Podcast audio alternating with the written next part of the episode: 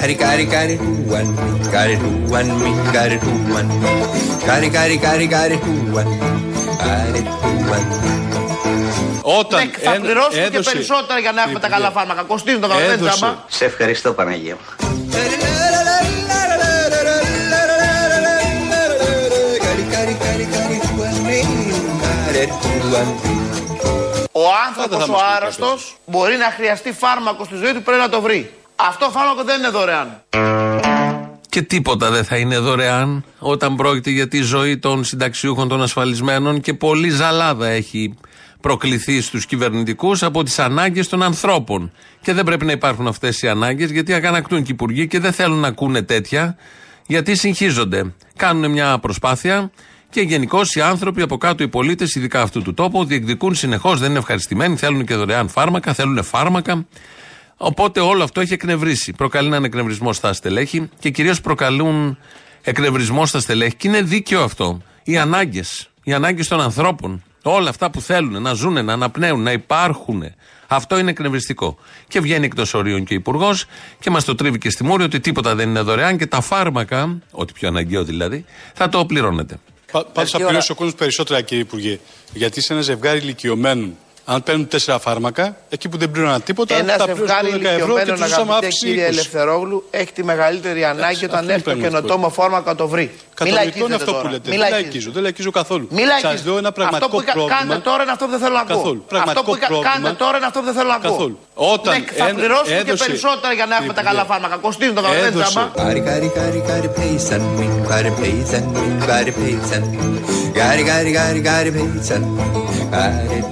Gotta pay something. Gotta pay something. Gotta, gotta, gotta, gotta pay something. Gotta pay something. Ένας άνθρωπος Έτσι. του έδωσε η κυβέρνηση αύξηση. Επαναλαμβάνω, Στη σύνταξή του επαναλαμβάνω, 30 ευρώ. επαναλαμβάνω και έρχεται τώρα να για του πάει να τα είμαστε 15. όλοι Αυτή είναι η αλήθεια. στο ίδιο τραπέζι. Ο Πάντα άνθρωπος θα ο είμαστε στο άρρωστος τραπέζι. μπορεί να χρειαστεί φάρμακο στη ζωή του, πρέπει να το βρει. Αυτό φάρμακο δεν είναι δωρεάν. Για να ξέρετε και κάτι ακόμα. Επειδή βγαίνουν διαρκώς καινούργια φάρμακα και πάρα πολύ ακριβά, η φαρμακευτική δαπάνη διαρκώς και by απεξορισμού αυξάνεται. Δεν υπάρχει Σε- τρόπο σε- να σε μειώνεται. όλη την Ευρώπη. Σε Αυτό όλο είναι τον το- πλανήτη. Λοιπόν, στην Ευρώπη. πάμε σε γρήγορο Άρα διάλειμμα. Η ερώτηση είναι, θα πληρώνουμε προϊόντος του χρόνου Έτσι. περισσότερο για τα φάρμακα. Ναι, είναι η απάντηση. Σε ευχαριστώ Παναγία μου. Δεν ζούμε περισσότερο, Οι άνθρωποι δεν πεθαίνουν κιόλας. Ζούνε πολλά χρόνια μετά τη συνταξιοδότησή τους. άρα έχουμε περισσότερες ασθένειες, άρα χρειαζόμαστε καλύτερα φάρμακα. Τα καλύτερα φάρμακα είναι ακριβότερα και πρέπει να λύσουμε αυτό το γρήγορο. Μάλιστα. Και ως γρίφος, θα λυθεί αλλιώς. Γόρδιος δεσμός. Θα τον κόψουμε. Ζουν οι άνθρωποι πολύ. Από εκεί ξεκινάει το όλο θέμα. Ακούσαμε και τον Λοβέρδο που το είχε πει παλιότερα. Και εδώ ακούμε τον Άδωνη Γεωργιάδη να λέει ότι επειδή ζούμε περισσότερο, άρα θέλουμε περισσότερα φάρμακα, γιατί προς τα γεράματα θες και κάποια φάρμακα, μια στήριξη. Οπότε όλο αυτό θα αυξάνεται, θα αυξάνονται τα φάρμακα, γιατί δεν βγαίνουμε. Είναι οι ανάγκες σας που λέγαμε, δεν χωράνε οι ανάγκες σας, δεν θα εξυπηρετηθούν. Δεν γίνεται όλα μαζί να τα κάνουν αυτοί οι άνθρωποι που πάνε στα πάνελ να παρουσιάσουν το έργο τους και πετιέται ένας δημοσιογράφος, όχι από τους παρουσιαστές, κάποιος από τους καλεσμένους, τους κάνει μια ερώτηση αυτονόητη και αμέσως διαλύεται το παν, βρίζουν, μιλάνε για λαϊκισμό. Όποιος θέσει θέμα καθημερινότητας του πολίτη σε αυτόν τον τόπο και πώς μπορεί να τα βγάλει πέρα με το που ακούγεται το βγά από τη λέξη βγάλει πέρα. Τα παίρνει ο Υπουργός μαζί και ο παρουσιαστής, βρίζουν τον δημοσιογράφο, τον κατηγορούν ότι είναι λαϊκιστής και αρχίζει μετά ένας καταιγισμός. Θα πληρώνετε, δεν υπάρχει τίποτα δωρεάν. Έχετε καλομάθει, εμείς κάνουμε τα πάντα, είστε αχάριστοι και διάφορα άλλα τέτοια. Πολύ ωραία. Πάμε να ακούσουμε έναν αχάριστο άνθρωπο, ένα συνταξιούχο. Πήγε να πάρει το φαρμακό του και το έκανε TikTok. Κι όμως αυτά τα χάπια που είναι για την χολυστερίνη, ενώ πριν από λίγο καιρό το ποσοστό συμμετοχής μας ήταν 5 ευρώ, σήμερα πήγα και το αγόρασα και το ποσοστό συμμετοχής ανέβηκε στα 14 α, ευρώ. Μπράβο τους! Ωραία. Και φωνάζει τώρα που από τα 5 πήγε στα 14 ότι το δεκάρικο το επιπλέον τι θα το έκανε; Το έδωσε για την 9 ευρώ. Το έδωσε για την υγεία του. Αντί να πει μπράβο για την υγεία μου έδωσε 9 επιπλέον που δεν τα έδινα πριν λίγο καιρό και δεν είναι μόνο ένα φάρμακο. Υπάρχουν κάποιοι που παίρνουν 2-3 κουτιά τη βδομάδα. Θέλω να πω για την υγεία μας θα τα δώσουμε. Γιατί είναι η ανάγκη σας και πρέπει να ικανοποιηθεί. Δεν τον ικανοποιεί η πολιτεία όπως θα έπρεπε. Κανονικά θα έπρεπε να είχαμε μια κοινωνία το 2024 με την πρόοδο της τεχνολογίας που να είναι δωρεάν τα φάρμακα σε όσους τα έχουν ανάγκη. Να μην πληρώνει τίποτα. Αντί αυτόν, Ε, έρχονται και βάζουν τώρα ένα μικρό ποσό που θα μπει και ένα πλαφόν σε αυτό το μικρό ποσό, όμως που δεν υπήρχε αυτό το μικρό ποσό ή το μεγάλο ποσό μέχρι πριν λίγο καιρό. Και ξαφνικά, φαινόμενο όπως θα ακούσουμε τώρα, βγαίνει ο κύριος Τάκης Φράγκος, είναι ταμείο του, φαρμα, του Πανελλήνου Φαρμακευτικού Συλλόγου, να εξηγήσει γιατί συνέβη όλο αυτό με τις τιμές των φαρμάκων και αναλύει στον Κούτρα και στον Τζούνο. Η ροσοβου- ροσουβαστατίνη είναι φαντάζομαι για τη χολυστερίνη αυτή, ε. Είναι φάρμακο για τη χολυστερίνη, πολύ πολύ συνηθισμένος στις. Από 5,82-17,70 ισχύει αυτό. Ισχύει απολύτως. Ισχύει λέτε; απολύτως. Και Γιατί τόσο η μεγάλη εξενδίκη- διαφορά, κύριε Φράγκο; Ακούστε με, ακούστε. Ε, επειδή έχει γίνει και πολλή συζήτηση για αυτό το θέμα, Ναι. στην ουσία ε, πρέπει να κατανοήσουμε το εξής. Μέχρι τις 12 Φεβρουαρίου, πολύ πρόσφατα, Ναι. δεν υπήρχε καμία επιβάρυνση στην επιλογή του γενοσύμου. Δηλαδή, αν ένας ασθενής ερχόταν μια συνταγή στο φαρμακείο και επέλεγε να πάρει γενώσιμο φάρμακο, Ναι. θα πλήρωνε μόνο τη συμμετοχή του, 0% παρακαθόλου 10% ή 25% από την ονομαστική αξία του φαρμάκου. Αν Ναι. αποφάσισε να πάρει πρωτότυπο, θα πλήρωνε και μία επιβάρυνση γιατί το πρωτότυπο ήταν ακριβότερο από το γενώσιμο. Δυστυχώς μετά τις 12 Δευτέρου εμφανίστηκε το φαινόμενο του να έχουμε και εμφανίστηκε το φαινόμενο, το φαινόμενο του να έχουμε και επιβάρυνση στα γενώσιμα. Δυστυχώς. Μετά τις 12 Φεβρουαρίου, πρόσφατα δηλαδή, εμφανίστηκε το φαινόμενο. Πώς εκεί που κάθεσαι έριχνε κεραυνό, πώς εκεί που κάθεσαι πέφτει ένα χιόνι, αρκεί να μην είναι μέρα μεσημέρι, γιατί το χιόνι πέφτει βράδυ, όπως όλοι ξέρουμε. Ε, είναι φαινόμενο. Το λέει εδώ ο κύριος ε, Φράγκος. Εξηγεί αναλυτικά ο άνθρωπος τι ακριβώς συμβαίνει και είπε ότι για ένα φάρμακο από 5,70 νομίζω 17. Πήγε 17 και είναι και φάρμακο συνηθισμένο, δεν είναι αυτά τα σπάνια, για τη χολυστερίνη. Και όπως λέει, δυστυχώς εμφανίστηκε το φαινόμενο. Το φαινόμενο έχει όνομα Άδωνης Γεωργιάδης, κυβερνητική πολιτική των Αρίστων, κυβέρνηση Μητσοτάκη, βάλτε ό,τι άλλο θέλετε από πίσω.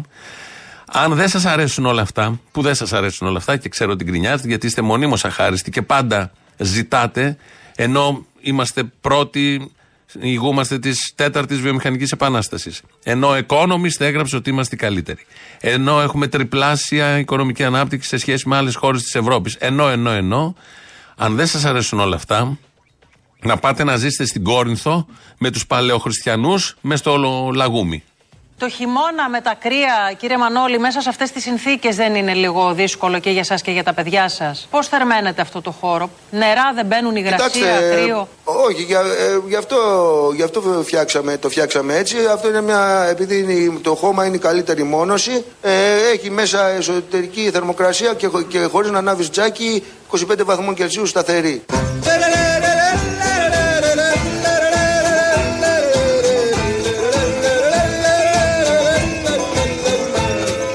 Το χώμα είναι η καλύτερη μόνωση και χωρίς να ανάβεις τζάκι 25 βαθμούς Κελσίου σταθερή. Τα ακούτε; Αυτή είναι, αυτός είναι ο δρόμος. Αυτό είναι το παράδειγμα στο χώμα μέσα. Α, Όσοι έχετε κήπο ή υπόγεια πολυκατοικιών, σκάψτε ακόμη πιο κάτω. Θα είναι και νομίζω και μεγαλύτερη θερμοκρασία εκεί. Γιατί 25 έχει στο βουνό πάνω που έχει φτιάξει ο κύριος Καλαϊτζιδάκη και η οικογένειά του και μέναν εκεί τόσο ωραία μέσα στο χώμα ε, και ζούσαν ως παλαιοχριστιανοί, όχι ως Έλληνες, ως Ρωμνοί, γιατί είναι Ρωμνοί, δεν είναι Έλληνες. Ε, και μ- φτάνουν 25 βαθμούς θερμοκρασίας. Εσείς με το καλοριφέρ, με το air condition, τόσα που πληρώνουμε σε ρεύματα, ε, πετρέλαια, φυσικό αέριο, οτιδήποτε άλλο, πιάνετε τους 25 βαθμούς. Όχι, γιατί δεν μένετε μέσα στο χώμα. Να λοιπόν οι λύσεις, γιατί προτείνουμε κιόλας. Μην δούμε μόνο ότι κάποια παιδάκια δεν πήγαιναν σχολείο και αυτή η οικογένεια ήταν λίγο ούγκανη και ζούσαν όπως ζούσαν οι άνθρωποι στα σπήλαια. Δείτε την θετική πλευρά, γι' αυτό και τα μέσα ενημέρωσης το προβάλλουν όλο αυτό ως παράδειγμα, ως πρότυπο. Κάτι που πρέπει να γίνει. Πάμε να ακούσουμε αυτόν που δεν είναι Έλληνας, αλλά είναι Ρωμιός. Στο σχολείο όχι, δεν είναι δυνατόν να πάνε διότι δεν υπάρχει προσέγγιση. Ε, δεν υπάρχει τρόπος να προσεγγίσει κάποιο μεταφορικό μέσο, ιδίως στους χειμερινούς μήνες για να πάνε στο σχολείο. Αλλά ούτως ή άλλως έχουμε και κάποιες πολιτιστικές διαφορές με το ελληνικό σχολείο. Ε, διαφωνούμε κάπως με την ε, σύγχρονη ελληνική εκπαίδευση.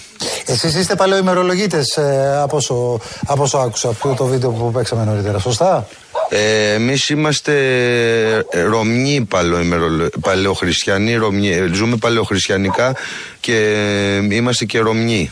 Όχι, πράγμα που σημαίνει όχι Έλληνες.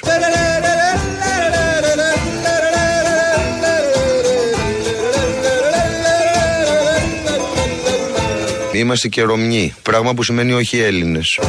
Gari gari gari gari ulpan min gari ulpan min gari ulpan min gari gari gari gari ulpan min gari ulpan min Εμένα μου είπαν ότι έχουμε υπογεννητικότητα, μου είπαν ότι ε, το έθνος μας να πούμε δεν έχει, δεν έχει παιδιά, ε, έτσι ότι είμαστε λίγοι Έλληνες. Και εγώ ηλίθιος τους πίστεψα. Η τελεία πρέπει να μπει στο εγώ ηλίθιος. Εκεί πρέπει να είναι η ταινία, η τελεία, τελεία. Όλο αυτό είναι και ταινία, θα μπορούσε να γίνει. Εδώ λοιπόν ο οικογενειάρχης, αυτός που πήρε την οικογένειά του και πήγαν, σκάψαν μια σπηλιά πάνω εκεί στην Κορνηθία, στα Τρίκαλα, πιο πάνω, πιο κάτω. Και ζουν εκεί, δεν πήγαινε τα παιδιά σχολείο, γιατί είναι μακριά. Πού να πας, λέει, 600 μέτρα δεν μπορεί να κατέβει κάτω το παιδί, αλλά έχουμε και κάτι πολιτιστικές διαφορές με το σχολείο. Και είναι παλαιοχριστιανοί, όχι παλαιομερολογίτε, και δεν είναι Έλληνες, είναι Ρωμιοί. Και 25 βαθμούς τους πιάναν έτσι κι αλλιώς, θερμοκρασία, μια χαρά δηλαδή. Ε, ωραίο όλο αυτό, απεικονίζει μια κατάσταση, γιατί βλέπουμε πολλούς βαρεμένους γύρω μας. Αλλά είναι καλό, κάποιοι παίρνουν τα βουνά, είναι και η γνωστή φράση. Η οικογένεια αυτή, χωρίς βέβαια τα παιδιά να φταίνουν σε τίποτα, να έχουν επιλέξει όλο αυτό. Straight οικογένεια. Αν, αν δεν κάνω λάθος, όλο αυτό που ζούμε. Ωραίες στιγμές, πρέπει να τα παρακολουθούμε. Μια ωραία στιγμή έγινε το πρωί πάνω στο Αριστοτέλειο Πανεπιστήμιο Θεσσαλονίκης. Εκεί υπήρχε κατάληψη μετά από απόφαση των φοιτητών και μπήκε όπως κάνει συνήθως η αστυνομία, κυρίως του Χρυσοχοίδη, πρωί-πρωί, 5 ώρα, να αδειάσει την κατάληψη. Την άδεια στην κατάληψη, εντάξει, όταν πάνε τα ΜΑΤ, ειδικά και το βράδυ δεν είναι και πολλοί φοιτητές, τους έπιασε λίγο εκεί στον ύπνο, άδεια στην κατάληψη σε μία ώρα, ξαναγέμισε η κατάληψη. Πάνω που τα έβλεπα τα μέσα ενημέρωση τα πρωινά πανηγυρίζαν άδειες άλλη μία κατάληψη και μπράβο στις δυνάμεις του Χρυσοχοίδη που πήγαν εκεί ματατζίδες με τον τρόπο που ξέρουν και δρούνε μέσα στη νύχτα και αστραπιαία. Αν είναι κάτι άλλο δεν το πολύ κάνουν, αλλά όταν είναι για κατάληψη για φοιτητές, για εργάτες, για συνταξιούχους, αμέσως είναι εκεί για πίκο και λειτουργούν όπως ξέρουν να λειτουργούν. Σε μία ώρα ξαναπήγαν οι φοιτητές, μπούκαραν μέσα. Υπάρχει και ένα βίντεο όμως την ώρα που αποχωρούν τα ΜΑΤ που είναι και κάποιοι κουκλοφόροι μαζί τους σε περιπτύξεις κάπως έτσι, πολύ χαλαρά. Ένα από τα βίντεο, τα πολλά που κυκλοφορούν το πρωί. Αυτό έγινε πρωί-πρωί. Σε σχέση με την παιδεία, γιατί βρίσκονται οι φοιτητές σε αναβρασμό και δικαίως διότι και καλά κάνουν και κινητοποιούνται και καλά κάνουν και κάνουν καταλήψεις και βλέπω και τους δημοσιογράφους και αναλυτές και πολιτικούς να λένε ότι δεν έχει πάρθει με πλειοψηφία η απόφαση, ότι έτσι όπως έγινε η συνέλευση και πήγαν να μπουν κάτι ονεδίτε και τους κοίταξαν λοξά και δεν είναι σωστό όλο αυτό. Ενώ ότι η κυβέρνηση κυβερνάει με καλπονοθευτικά συστήματα, η κάθε κυβέρνηση. Ότι δεν ορίζεται επακριβώ ότι η πλειοψηφία κάνει κουμάντους σε αυτόν τον τόπο παρά μόνο κάποιες συγκυριακές πλειοψηφίες ή μειοψηφίες βασικά, μαγειρεμένες πλειοψηφίες του 41%, του 39%, του 22% του συνόλου του πληθυσμού, γιατί το 41% επί αυτών που ψήφισαν. Αυτό δεν μας απασχολεί. Πουθενά δεν το κοιτάμε και μόνο όταν είναι για απεργία πρέπει το 50 συν 1 να τηρηθεί αυστηρά ή όταν είναι για απόφαση φοιτητών πρέπει να τηρηθεί το 50 συν 1 που και αυτό να τηρηθεί μετά θα βγουν να πούν κάτι άλλο ότι και του 49% το δικαίωμα να κάνουν μάθημα τα παιδιά.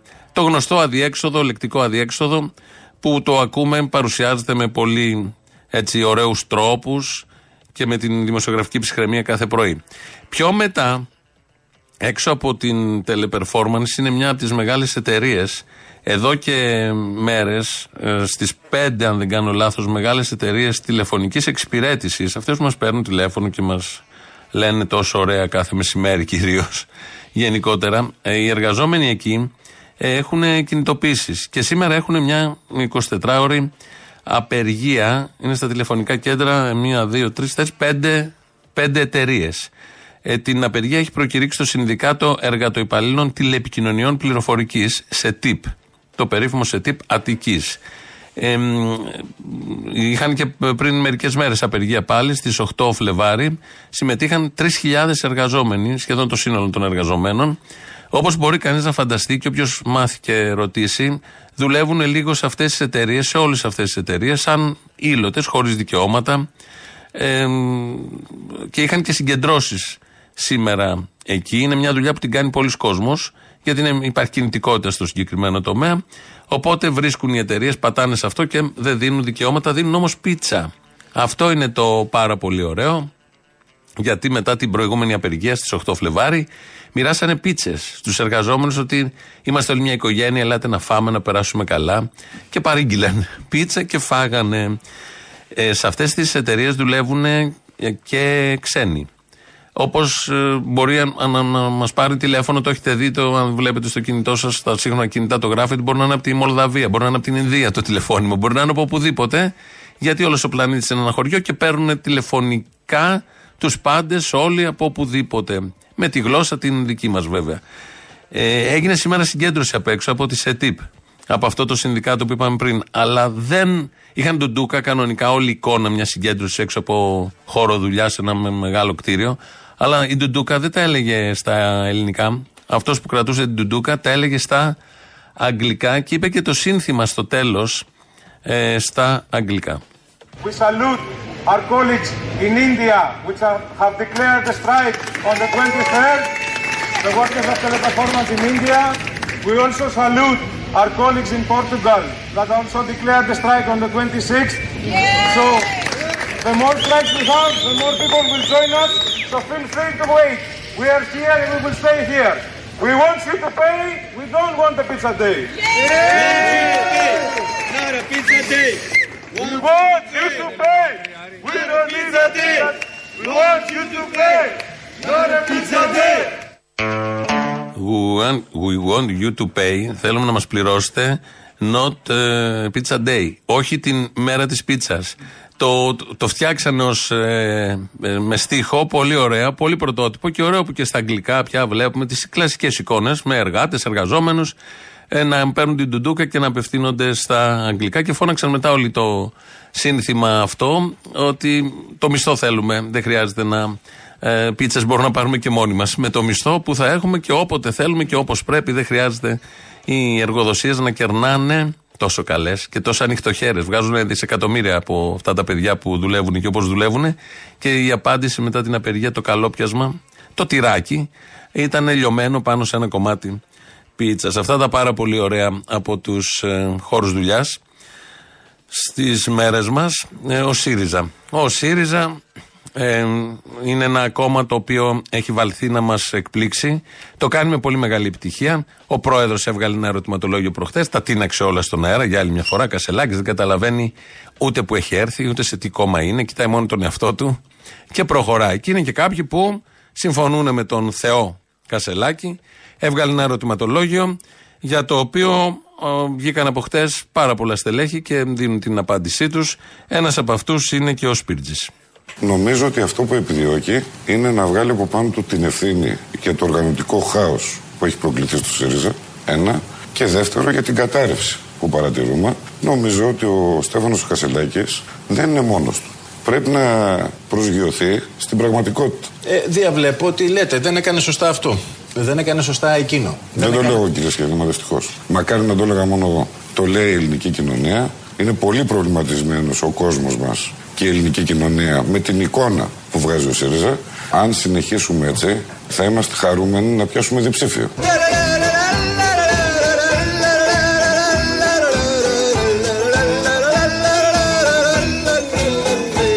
Αν συνεχίσουμε έτσι, θα είμαστε χαρούμενοι να πιάσουμε διψήφιο. Κατά το κοινό λεγόμενο τον ήπιαμε, έτσι. Τζάκρη, η οποία Τζάκρη στηρίζει τρελά Στέφανο Κασελάκη, λέει για αρχηγίσκους όλους τους υπόλοιπους. Τους άδειασαν όλους τους υπόλοιπους, διότι με ένα κόμμα υποτίθεται έχει αρχές, έχει πολιτικά γραφεία, έχει διαδικασίες, έχει δομή, έχει κεντρική επιτροπή, τίποτα από όλα αυτά. Ο πρόεδρος μόνο. Φτάσαμε στο 2024 να ε, θέλει ο κόσμος έναν, έναν να ηγηθεί ενός κόμματος και όλους τους άλλους τους θεωρεί μπάζα, εμπόδια, βαρύδια και διάφορα άλλα τέτοια. Εδώ ο Σπίρτζης είπε για το διψήφιο που θα είναι χαρούμενοι αν το πιάσουν. Στην ίδια συνέντευξη έκανε και μια σύγκριση με τον Τζίπρα. Σε κάθε περίπτωση όμως, παλέψαμε πάρα πολύ στο προοδευτικό χώρο τα κόμματα να μην είναι, αν θέλετε, ενός ε, ανδροσαρχή. Αυτά είναι μοντέλα της συντηρητικής παράταξης. Θεωρείτε ότι με αυτά τα ερωτήματα ουσιαστικά αφήνει πίσω και τον Αλέξη Τσίπρα ο κ. Κασελάκης; Σιγά μην μπορεί ο Στέφανος Κασελάκης να αφήσει πίσω τον Αλέξη Τσίπρα. Αυτή είναι η απάντηση.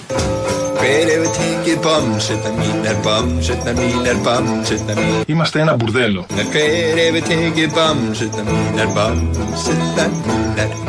Κατά το κοινό λεγόμενο τον ήπιαμε, έτσι. Αυτή είναι η απάντηση.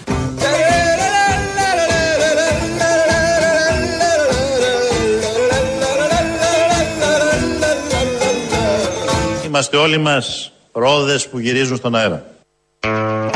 Τις βλέπουμε, τις ακούμε. Καλυφθείτε, μην σας έρθει καμιά ρόδα στο κεφάλι από τις πολλές που γυρίζουν στον αέρα. Ο Σπίτζε τα λέει όλα αυτά. Είναι συν, σύντροφοι. Όλοι αυτοί είναι σύντροφοι εκεί. Αγωνίζονται για το καλό του Έλληνα λαού, όπω έλεγε και ο Γιώργος Παπανδρέου.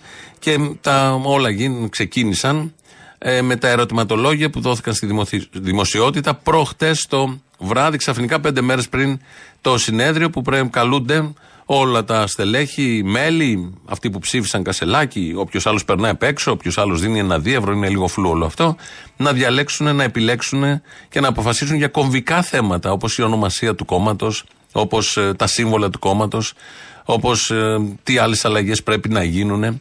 Οπότε ταράχτηκε λίγο το σύμπαν. Έχουν τώρα μια πολιτική γραμματεία έκτακτη, τη ζήτησε Γεροβασίλη.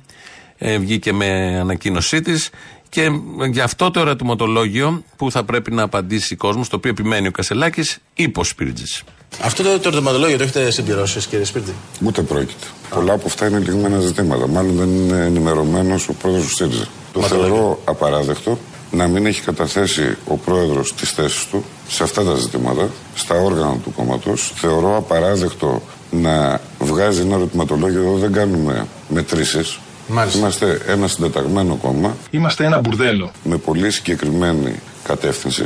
Ένα κόμμα το οποίο δεν έκανε συνέδριο όταν ε, είχε μια στρατηγική ήττα κατά τη γνώμη μου και παρετήθηκε ο πρόεδρος ο Αλέξος Τσίπρας και πήγε σε μια πολίτικη διαδικασία για να εκλέξει πρόεδρο. Επομένως οφείλουμε να δούμε τι δεν έχει πάει καλά επιτέλους, τι θέσεις πρέπει να αλλάξουν ή να συμπληρωθούν Μαραμένα τα Ιούλια και οι βιώρες Μαραμένα και τα γιασεμιά Προφανώ συμφωνώ με την κυρία Γεροβασίλη. Άρα ο ΣΥΡΙΖΑ προφανώς πρέπει να κάνει πολύ μεγάλες αλλαγές. Μαραμένες και ελπίδες μου ώρες Είμαστε ένα μπουρδέλο. Της καρδιάς μου τη μαύρη ερημιά Στην κατεύθυνση να ανακτήσει τη σοβαρότητα που έχει χάσει τους τελευταίους μήνες και να ανακτήσει και την αξιοπιστία του.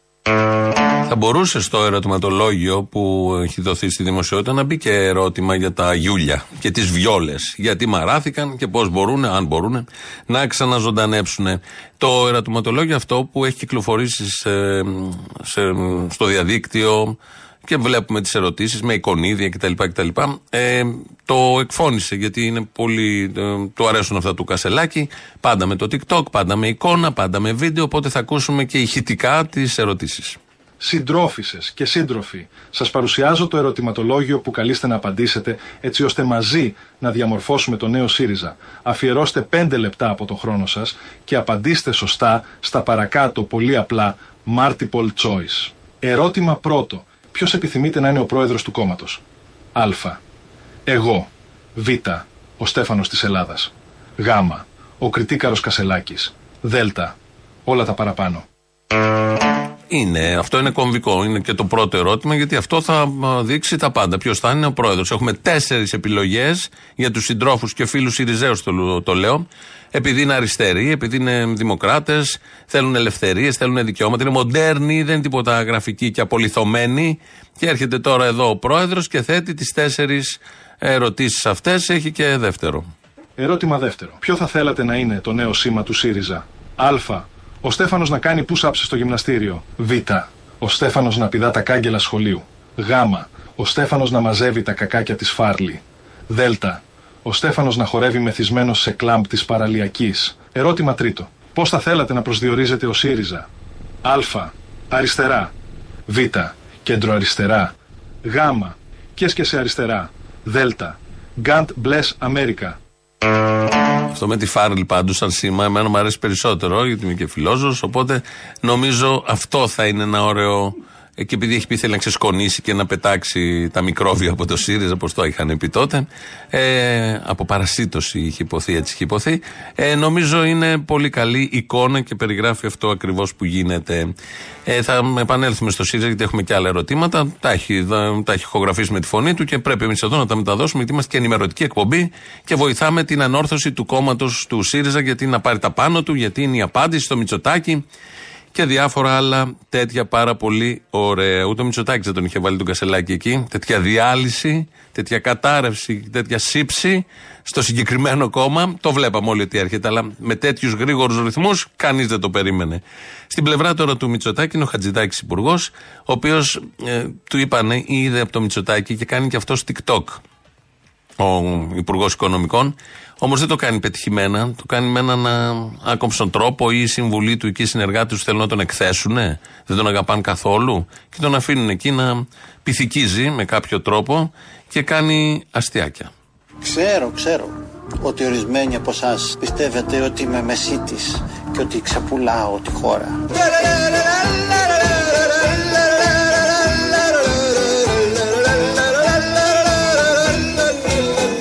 Ξέρω, ξέρω ότι ορισμένοι από εσάς, ότι ορισμένοι από εσάς πιστεύετε ότι είμαι μεσίτης και ότι ξεπουλάω τη χώρα; Νομίζω όλοι αυτό πιστεύουν πάντως για τον Κωστή Χατζηδάκη. Από όπου έχει περάσει, έχει ξεπουλήσει ό,τι μπορεί να ξεπουληθεί. Και το αστιάκι έρχεται στο τέλος του TikTok. Κριτική είναι τι μιλάς εσύ ρε καράφλα. Αυτό μου γράφουν. Ναι, όσοι είμαστε καράφλες, από εδώ και πέρα δεν ξαναμιλάμε. Εμένα μαράζι μου είναι που πέφτουνε μαλλιά μου. Ε βέβαια, σε πολλούς γιατρούς πια, μα τίποτα. Για να δω. Για. Τι βλέπεις Τζάνου μου; Γλόμπος. Γλόμπος. Τι μιλάς εσύ ρε καράφλα. Αμάν παιδιά σώστε με.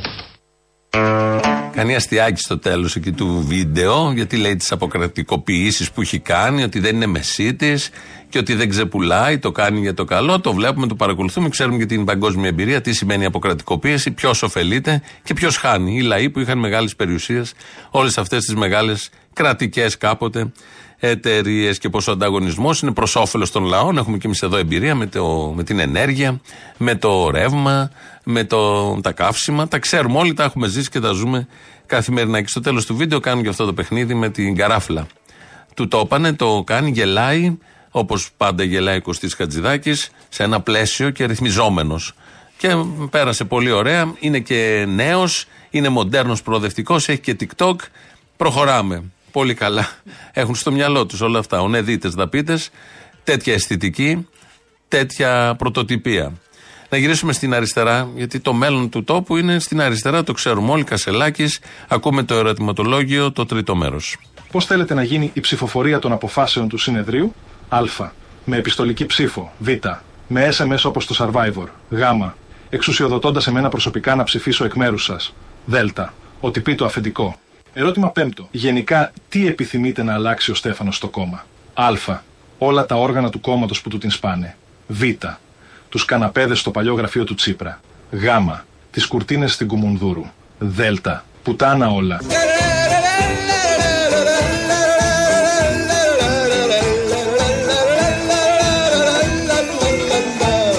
Κατά το κοινό λεγόμενο τον ήπιαμε, έτσι. Κάρι, κάρι, κάρι,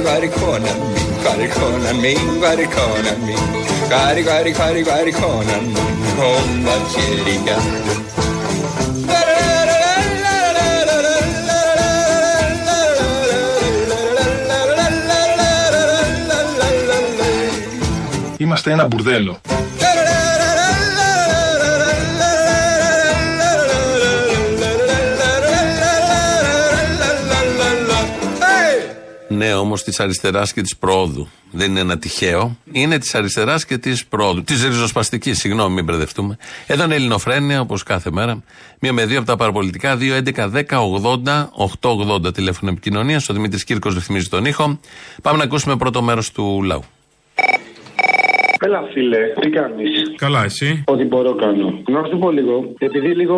Εντάξει, μας έχει βρίξει ο άλλος τώρα με αυτά που λέει για το κουκουέ και που το δικαιολογεί όλη την ώρα. Έχει πολλά θετικά πράγματα το κουκουέ, αλλά κάνει και μαλακίες. Και εντάξει, μία είναι αυτό που ψηφίζει με τους μπάτσους, μία είναι αυτό τώρα με τους ομοφυλόφιλου κτλ.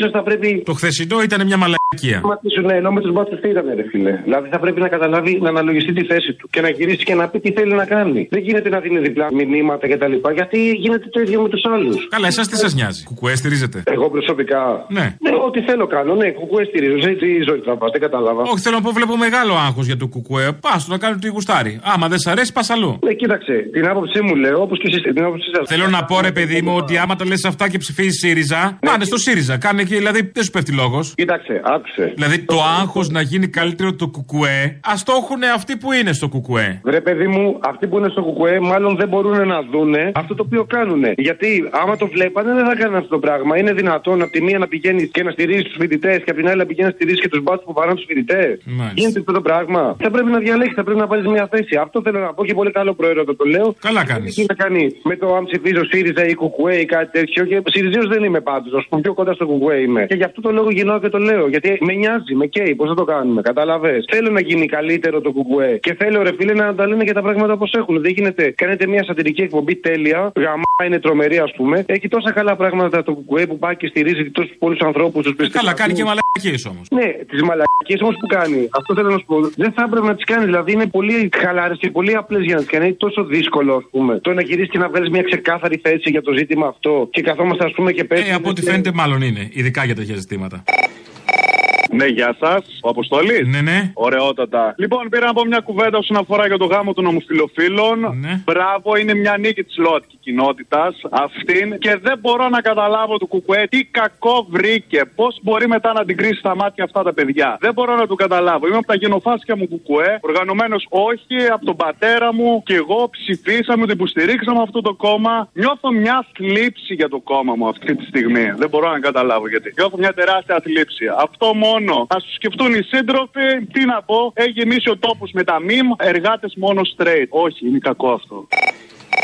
Έλα, Μωρή Λουλού. Έλα, καλέ. Τι έγινε, σε πιάσα, άτε γαμίσου. Να σου πω. Θέλω να πω σε αυτά τα μουνόπανα που λένε ότι οι δύο ομοφυλόφιλοι άντρες που θα παντρευτούν και θα υιοθετήσουν ένα παιδάκι το, το θέλουν για να το βιάζουν. Θέλω να πω ότι για να βιάσει ένα παιδάκι δεν χρειάζεται να είσαι ομοφυλόφιλο. Μπορείς να είσαι, ξέρω εγώ, ένας διευθυντής εθνικού θεάτρου. Μπορείς να είσαι ένας θειασάρχης. Μπορεί να είσαι παπάς. Μπορεί να είσαι δάσκαλος. Μπορεί, Μπορεί να είσαι πολιτικός. Μπορεί να είσαι ένας. Ε, Σύμβουλος πρωθυπουργού ενδεχομένως και να τα κάνεις στο εξωτερικό για να μην σε πάρουν χαμπάρι. Ένα σεβαστός επιχειρηματίας που πηγαίνει και στην εκκλησία. Και όσοι έχουμε κάνει παιδάκια της δεκαετίας του 60 του 70, θα θυμόμαστε και τον γείτονα που σου λέγε Γιωργάκη, έλα μου τον πιάσεις λίγο. Καταλάβατε καθήκια. Αυτοί που θέλουν να βιάσουν παιδάκια δεν χρειάζεται να είναι ομοφυλόφιλοι. Είναι αυτοί που εμπιστεύεστε τα παιδιά σας. Οι δασκάλοι. Εσένα σου είπε, έλα να μου τον πιάσει κάποιος; Ε, ναι, ρε μαλάκα. Ε, εσύ είμαι σίγουρος το έκανες. Είσαι τρελός, ρε. Έλα τώρα, δεν σε ξέρω. Ε, ρε, ήμουν Εκτό και αν δεν είχες καταλάβει νωρίς. Αγόρι μου, αλλαξοκολλιά όπως όλα τα παιδάκια έχω κάνει. Οπα. Αμέ, τι; Ε, μαλάκα, όλοι έχουν κάνει παιδάκια. Όλοι έχουν πιάσει τα τσουνάκια μας. Κάναμε και τσουνομαχίε. Όπα. Όλα τα κάναμε. Ε, ναι, ρε παπά. Εσύ ποιανούς πάθη κράταγε, στο δικό σου ή ταλουνό. Ε, εγώ νίκαγα, μαλάκα. Εσύ νίκαγες. Έχω καμψή μύτη. Μάλιστα. Να το ξέρεις. Ε, αυτό. Ή όπως λέει τους Ζουράρης, ήσουν ευρύπροκτο και κέρδιζες. Α, Έβρισκες α. μια ζεστή φωλιά σε όλους. Καύλα. Ξέρω ζουραρίστηκα, ρε βλάκα, ξέρω. Α, ξέρω εντάξει. τι είπες. Είσαι κάτι για να με καρφώσει, αλλά σ' αγαπάω.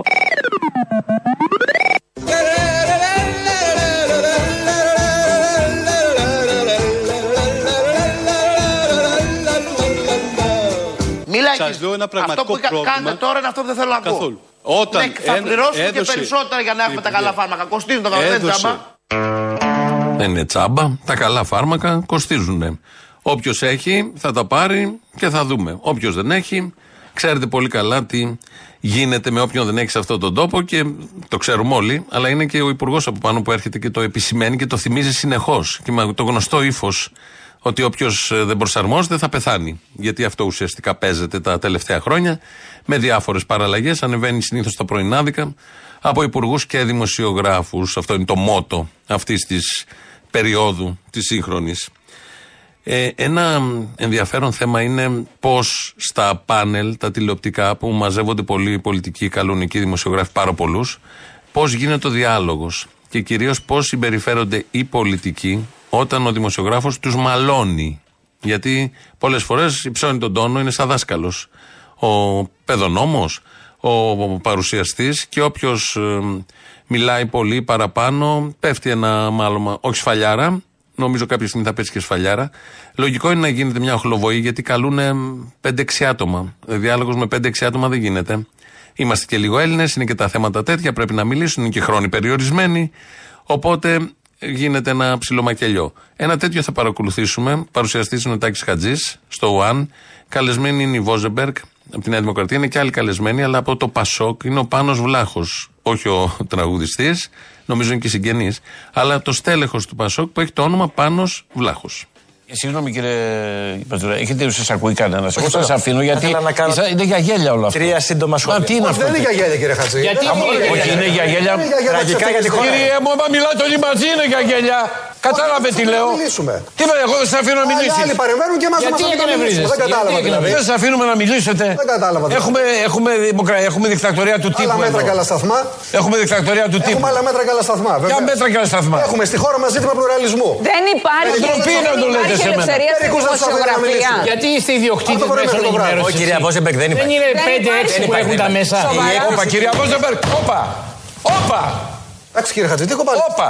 Σας παρακαλώ, κυρία μου. Κοπανιόμαστε, δεν Σας κατάλαβα. παρακαλώ. Πού είμαστε; Με προσβάλλατε, Στο κύριε. σχολείο. Με, Στο προσ- σχολείο με στην προσβάλλατε, κοπανάτε. κύριε. Εγώ δεν κάθομαι σε αυτή την Να φύγετε, κύριε. Βεβαίως. Να φύγετε. Μα κοπανάτε και το χέρι. Όχι, κύριε, το κοπανάω γιατί δεν, δεν, μπορεί να κάνετε, δεν μπορεί να κάνετε συζήτηση. Κάνε μας τη χάρη, λοιπόν. Άσε με, φύγε. Νομίζω πρέπει να φεύγουν οι πολιτικοί. Πρέπει να φεύγουν όταν τους μαλώνουν ε, και όταν τους καλούν, ή να μην πηγαίνουν, όταν τους καλούν πολυπληθή πάνελ και ξέρεις ότι δεν θα μιλήσεις εκεί. Και, γιατί φαίνονται σαν μαθητούδια, δηλαδή με το καλημέρα χάνουν οι πολιτικοί που πάνε εκεί. Ή μπορεί να είναι και συγγραφείς, να είναι διανοούμενοι, δεν ξέρω εγώ τι άλλο. Με το καλημέρα που βλέπεις το πάνελ και είναι 5-6 άτομα, ξέρεις ότι εκεί δεν θα γίνει συζήτηση. Δεν θέλει κανείς να γίνει σοβαρή συζήτηση. Θέλει να, γίνει, να υποθούν πέντε ατάκες, να γίνουν viral την επόμενη μέρα και έτσι να προχωρήσουμε. Με συνθήματα, ούτε καν συνθήματα, με κραυγές. Αρκεί να μην μιλάνε δύο-τρεις ταυτόχρονα ώστε να ακουστεί η κραυγή του καθενός. Κανένα επιχείρημα και κανείς δεν έχει βγάλει άκρη με αυτές τις εκπομπές. Εδώ είναι δείγμα ο Χατζής, η εκπομπή του Χατζή δηλαδή. Δεν έχει καταλάβει τι ακριβώς γίνεται και τι λέγεται. Μια ανακύκλωση επιχειρημάτων, αυτά που ξέρει ο καθένας ή που αναμένει ότι θα ακούσει από τον τάδε, αυτό ακούει. Έτσι έφυγε εδώ λοιπόν και μπράβο του ο Βλάχος από το Πασόκ, του την είπε κιόλας ότι είναι σχολαρχείο και έχει μείνει η Βόζεμπεργκ και κάθεται εκεί δίπλα η Βόζεμπεργκ. Κύριε Βόζεμπεργκ, συγγνώμη, δηλαδή αυτό που κάνετε είναι απαράδεκτο. Τι έκανα; Φωνάζετε, κάνετε, ράνετε. Εθύμωσε τώρα ο κύριο. Εκνευρίζεστε χωρίς λόγο. Μα τι εκνευρίζουμε χωρίς Τώρα λόγο. χάσετε την Τι ψυχή. είναι εδώ Για δηλαδή; ποιο λόγο, ας πούμε. Πάμε να κάνουμε μια εκπομπή. Σας λέω, μην μιλάτε όλοι μαζί. Είναι αστείο αυτό που γίνεται να μιλάτε όλοι μαζί γιατί δεν σας ακούει κανένας. Τι δεν καταλαβαίνετε; Είναι ωραίο πως τη μαλώνει. Τη Βόζεμπεργκ λέει: Τι κάνατε, τι έκανα. Ε, μιλάτε. Εγώ; Εγώ κυρία για Διάρογλου δίπλα. Που είπε στην Νίκα, που είπε στη Σταυροπούλου και δεν φταίω εγώ και διάφορα άλλα τέτοια. Πολύ ωραία λαός τώρα, μέρος δεύτερο. Ναι. Η Ελένη Λουκά είμαι. Οκ. Μπορεί να. Πήγε στο ληξιαρχείο και δήλωσε ότι μου το λες εμένα. Να μας. Και ήρθε το τέλος, θα σας προειδώ. Ποιο τε, τώρα είναι η αρχή μας. Ποιο τέλος μας μπορεί. Θα περνάς στο δημαρχείο και θα βλέπεις πολύχρωμα κουφέτα. Σήμερα έχουμε την πιο μαύρη μέρα. Είναι η Ποια μαύρη, πιο πολύχρωμη είναι μωρή. Βγήκαμε, παντρέψου κι εσύ. Επιτέλους να γαμιόμαστε και παντρευόμαστε όλοι. Άι στο διάλο. Την 5η 15 Φεβρουαρίου ψηφίστηκε αυτό το σατανικό εσχρό Έξω από τις εκκλησιές θα κάνουμε τα γλέντια. νομοσχέδιο. Αφού δεν μας αφήνετε να μπούμε μέσα, έξω με τα ουράνια τόξα μας. όλοι. Με τα γκλίτερ και με όλα. Λέμε όλοι για Άντε επιτέλους θα αποκατασταθεί και κανένας παπάς που ντρεπότανε. Ο Χριστός κλαίει, ο ουρανός κλαίει. Δεν είδα να κλαίει κανείς. Έχει μια συννεφιά, αλλά μέχρι εκεί. Μητσοτάκι. Αλλά και βροχή να ρίξει, μετά τη βγαίνει από τη βροχή, ουράνιο τόξο. Άρπατη. Την τροπή σας, ρε. Τιμή μας και καμάρι μας. Λιβρέ, είστε το τέλος σας. Μπορεί να χάσαμε τη μάχη, αλλά τον πόλεμο δεν το χάσαμε.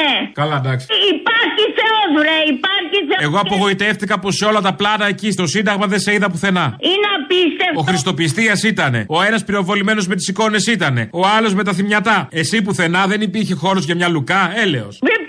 Βρε, ποιο σου. Ε, άσε, τι λες τώρα; Δεν ήσουν στο Σύνταγμα, πουθενά δεν σε είδα. Γιατί τι εννοείς δεν με είδες πουθενά; Είχαν κατέβει όλοι στο Σύνταγμα να διαδηλώσουν εναντίον του νομοσχεδίου και εσύ τίποτα. Ε, δεν με είδες, ήμουν, αλλά δεν με είδες. Εγώ υποψιάζομαι ότι τα λες αυτά από τον καναπέ σου. Βρε, δεν ξέρεις τι σου γίνεται. Ότι δεν ασχολείσαι πια και δεν κατεβαίνεις κάτω. Ήσου αγωνίζομαι συνέχεια. ήσου- Ήσουνα; Και θα αγωνίζομαι συνέχεια. Να μην παντρεύονται. που είμαι. Είμαι η πρώτη που είμαι. Ντροπή σου, ρε, ντροπή σου. Εγώ δεν Δεν φταίω εγώ, δεν είχε καλό πλάνο. Λοιπόν, έλα, γεια. Είμαι η πρώτη Γεια σου, τσαλιά μου. Γεια σου. Τι κάνεις; Καλά. Ήρθα να σου πω κάτι να γελάσουμε. Α, ωραία. Ναι, καλέ, που έχω χιούμορ. Για πες το χωρατό. Ε, όχι τέτοιο χαζό χιούμορ. Παρακολουθούσα μια εκπομπή σας σε επανάληψη στο YouTube. Ήταν το παιδί μου δίπλα μου και με ρώτησε, Μαμά, τόσο κύριος, γιατί φοράει φούστα; Ω, Να το. Γιατί ψηφίστηκε, πες τώρα. Γιατί κάνουμε ό,τι γουστάρουμε. Μπορεί να παντρεύεται και άντρα. Και να λες καλά που δεν τον έχεις μαμά. Του το είπα και μου είπε ότι θα έχει άντρα τον μπαμπά του. Του είπα: Οκ, θα το δούμε, θα το δουλέψουμε. Και αυτά. Μετά μου είπε όμως γιατί δεν κουνιέσαι, γιατί μένεις ακίνητος εκεί στην εικόνα. Κάνε κάτι, μπερδεύεις τα παιδάκια. Μένεις εκεί πέρα κόκαλο και κάνε, κάνε κάτι εκεί πέρα, κάνα κολπάκι. Να το σπάσω λίγο, να κουνηθώ. Με ήθελε να κουνιέμαι ο μικρός. Θα το κάνω, θυσία για τα παιδιά.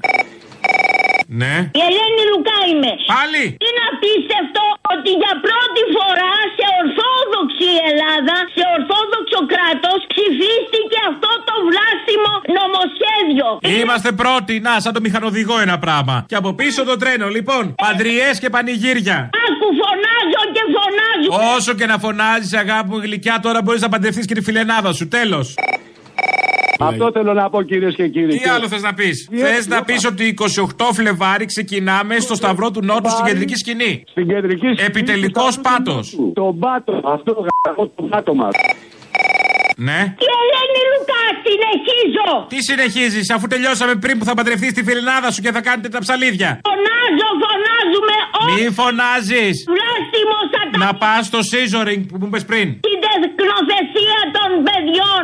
Όχι στο γάμο των Τι ομοφιλοφίλων. Όχι, Μωρή, που τώρα μπήκε, έγινε, ναι. Ομοφιλόφιλα. Να πας να ρίξεις κατάρε στους δημάρχους τώρα. Μία. Τώρα τέλειωσε, δεν έχεις εμένα. Θα πας στο Δούκα εκεί, θα πετάς κατάρε. Στον ομοφιλόφιλο. Όχι. Θα γίνει ο πρώτος γάμος στο κέντρο της Αθήνας που θα είσαι και κοντά σε βολεύει. Θα πεταχτείς εκεί μέχρι την πλατεία Κοτζιά, τέλος. Δεν είναι γάμος Κρεμάστε κουδούνια, τελειώνουμε. Τους σα ρε. Γάμο είναι, γάμος! Μην μιλήσω για τα γαμίσια. Δεν είναι γάμος. Καλά, έλα, γεια. Υπάρχουν αντιδράσεις και τα Ελληνόπουλα τσακώνονται. Διχαστήκαμε για άλλη μια φορά. Και ευτυχώς βγαίνει αυτός ο βουλευτής από την νίκη, αγαπημένος μας εδώ, Νίκος Παπαδόπουλος. Τα είπε την προηγούμενη εβδομάδα μιλώντας για το νομοσχέδιο που πια είναι νόμος του κράτους. Αλλά ε, πρέπει να το μεταδώσουμε γιατί είναι ένα χρέος. Ήρθε η ώρα η σειρά της Νέας Δημοκρατίας να πληρώσει το τίμημα και είναι βέβαιο πως θα υποστεί την πανολεθρία που της αξίζει. Το είπα και προχθές στην Επιτροπή. Εγώ σας εψήφισα τόσες φορές. Αν μπορούσα θα ζητούσα την ψήφο μου πίσω. Ωραία. Δεν, Δεν είναι γίνεται αυτό. αυτή η Νέα Δημοκρατία φίλοι μου, αλλά είναι μεταλλαγμένη η Νέα Δημοκρατία. Ε, Έχει ψηφίσει και αυτός πριν πάει στη νίκη και βγει βουλευτής. Έχει ψηφίσει πολλές φορές Νέα Δημοκρατία και ζητάει την ψήφο πίσω. Επειδή έγιναν όλα αυτά που έγιναν. Έτσι εξηγούνται πάρα πάρα πολλά. Φτάσαμε στο τέλος. Τρίτο μέρος του λαού. Αμέσως μετά διαφημίσεις. Και αμέσως μετά Γιώργος Πιέρος και το μαγκαζίνο. Εμείς τα υπόλοιπα αύριο. Γεια σας. Κύριε Μπαρβαγιάννη, γεια σας. Κύριε Βυσδέκη. Θα ήθελα μέσω της εκπομπής σας δύο πράγματα. Πρώτον, να ευχηθώ για τη σημερινή μέρα χρόνια πολλά στη χούφτα μου. Να ζήσετε. Και δεύτερον, διαφωνώ και συμφωνώ με τον κύριο Άδωνη Γεωργιάδη. Επειδή είμαι σε προκεχωρημένη ηλικία, έχω κάποιες αρνητικές συνέπειες. ε, συνέπειε του αυνανισμού της προκεχωρημένης ηλικίας. Όμως, πείτε του κύριου Γεωργιάδη ότι όταν δεν κάνω έρωτα με τον σύντροφό μου. Ποιο σύντροφο, το χέρι δηλαδή. Από τον κόπο μου. Μόνο που έχει βγάλει κάλους η χούφτα μου. Μη βάζετε ρολόι, γιατί επιβραδύνει κάπως την ερωτική σας ζωή. Μη βάζετε ρολόι σε αυτό το χέρι. Αλυσίδες και τέτοια. Έλα ρε, σε πέτυχα τέτοια ώρα. Κι όμως. Πέντε λεπτά πριν τη λήξη. Κι όμως. Σόπα. Λοιπόν, άκου τι είδα, ε, και πολύ πλάκα. Λοιπόν, έλεγε, λέει, βγει ένας παπάς, λέει, στην τηλεόραση και έλεγε, λέει, ότι οι βουλευτές που θα ψηφίσουν το νόμο για τα ομοφυλόφιλα ζευγάρια μπορούν να μα θέλουν μετά να ζητήσουν συγχώρεση. Θα τους Και δεν χωρέσουν τους- όμως. Ναι, μπορούν, λέει. Δεν θα Α, τους μπορούνε. δεχτεί, λέει. Μπορούνε, λέει. Μπορούν να ψηφίσουν, να ζητήσουν μετά συγχώρεση και μετά, λέει, θα τους δεχτεί, λέει, στην εκκλησία. Αλλιώς, λέει, δεν τους δέχεται. Οι βουλευτές που, θα το κατα- που θα το ψηφίσουν θα έρθουν την Κυριακή στην Αγία Μαρίνα, ναι ή όχι. Αυτό θέλετε να Εάν μας πείτε. έρθουν στην Κυριακή στην Αγία Μαρίνα χωρίς δημόσια δήλωση μετάνοια, Ναι. δεν θα μπουν στην Τι εκκλησία. εννοείτε, θα τους κλείσετε την πόρτα; Βεβαίως. Ήταν και στην Ηλιούπολη, πες του δικού σου εκεί μέσα. Στην Αγία Μαρίνα πάνω. Ρε, πάμε καλά, ρε, μαλάκα. Πού είμαστε, στην Καμπούλ, πού είμαστε; Καλά είναι. Αποστόλη, καλησπέρα. Καλησπέρα. Άρης από Γερμανία, τι κάνουμε; Καλά, εσύ; Καλά. Άκουσα προχθές τον ε, Θύμιο που είπε για τον Πάνο, τον Βλάχο και μίλησε για φινέτσα και υπονοούμενα και ότι έχουμε γεμίσει γωνίες στο λόγο κτλ. Εγώ είμαι γενιά του 90. Πολύ καλά τα περιέγραψε τα πράγματα και δεν είμαι. Έχω βρεθεί Γερμανία να δουλεύω, ρε παιδί μου, αλλά θεωρώ τον εαυτό μου ότι μεγάλωσε επικός καλά. Είχαμε ζόρια κτλ. Αλλά μεγάλωσα καλά. Δεν μπορώ να φανταστώ τι ζόρια περάσανε οι πιο φτωχοί από μένα, ας πούμε. Για να το δέσω λίγο με την υπόλοιπη εκπομπή, με τα υπονοούμενα και με τις στρογγυλεμένε πεσμένε ας πούμε γωνίες, φτάσαμε εδώ που φτάσαμε. Για να το παντρέψουμε τον Άδωνη από ένα ακροδεξιό κόμμα τότε και τώρα ακροδεξιός, το κόμμα που είναι ακροδεξιό είναι, αλλά έφτασε από εκεί που είναι ναι, κάτω από τον Πρωθυπουργό, ας πούμε, και να λέει αυτά που λέει. Φτάσαμε να είναι ο έδρο εκεί που είναι, οπότε μήπως να το γυρίσουμε λίγο, γιατί δεν τις βλέπουν να οριμάζουν συνθήκες πολύ γρήγορα και τελειώνει η ζωή μας, όχι τίποτα άλλο.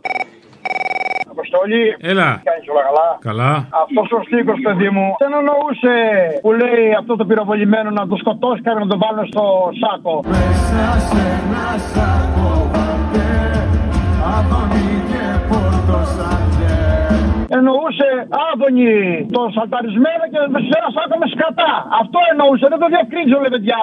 Αυτό ήθελε να πει ο ποιητής. Ναι, τον Αποστόλη θέλω. Εγώ είμαι. Αποστόλη είμαι ο Γιώργος ο Τρίκαλας. Τι λέει ρε παιδί μου; Λοιπόν, πέρα... Υπάρχει και τετράκαλας; Εσύ ξεκίνησες πρώτος. Λοιπόν, θέλω να σου διαβάσω ένα κειμενάκι σχετικά με μια μάχη. Πέρασαν 81 χρόνια από την πρώτη νικηφόρα μάχη της Ενωμένης Εθνικής Αντίστασης εναντίον των κατακτητών Ιταλών, μάχη της Οξίνια Μερίτσας στις 11-12 Φεβρουαρίου του 1943. Μια μάχη με ανωτικό χαρακτήρα, με γνήσια λαϊκή παρόρμηση και με συνεργασία ιδεολογικά πολιτικά αντικρουόμενων ναζιστιακών δυνάμεων, ΕΑΜ, ΕΛΑΣ, ΕΔΕΣ και μια οργάνωση Μίδας. Πρωταγωνιστές της μάχης ήταν ο Ηλίας Καφαντάρης, καπετάν Αδαμάντιος, του ΕΑΜ, ο Νίκος Δαραλής, καπετάν Χασιώτης και αυτός του ΕΑΜ, και ο Αριστίδης Μπλούτσος, αντιπολουχαγός του διαλυμένου εθνικού στρατού, ο οποίος σχεδίασε τη μάχη της οργάνωσης Μίδας, φύλλα προσκύμενης στον ΕΔΕΣ. Οι απώλειες των Ελλήνων ήταν 8 νεκροί. Φόρο τιμής τους διαβάζω και τους 8. Ωραία. Βλάχος Αθανάσιος, Δήμος Ζήσης, Καραζήσης Γεώργιος, Σημεοφόρο, Κουτσαλή Χρήστος, Κοτίνης Χρήστος, Τσολιά, Λάμπρου Ιωάννης, Μουλάρας Νικόλαος και Παπαδήμας Αθανάσιος. Οι απώλειες των Ιταλών ήταν περίπου 90 νεκροί. Μη μου διαβάσει 90 νεκρούς, Ιταλούς. Ναι. Παγκανίνη και τέτοια, τα ξέρω. 90 νεκροί Ιταλοί, περίπου 130 εχμάλωτοι και Ναι, να 30 τους πήγαμε. διαφυγόντες. Μεγαλείο ανθρωπιάς πολιτισμού και Έλα, εντάξει, κατάλαβα, το πιασα. Ευχαριστώ πολύ. Περίμενε, Ε, περίμενε. Τι να περιμένω τώρα, θα ακούσω 90 Ιταλούς.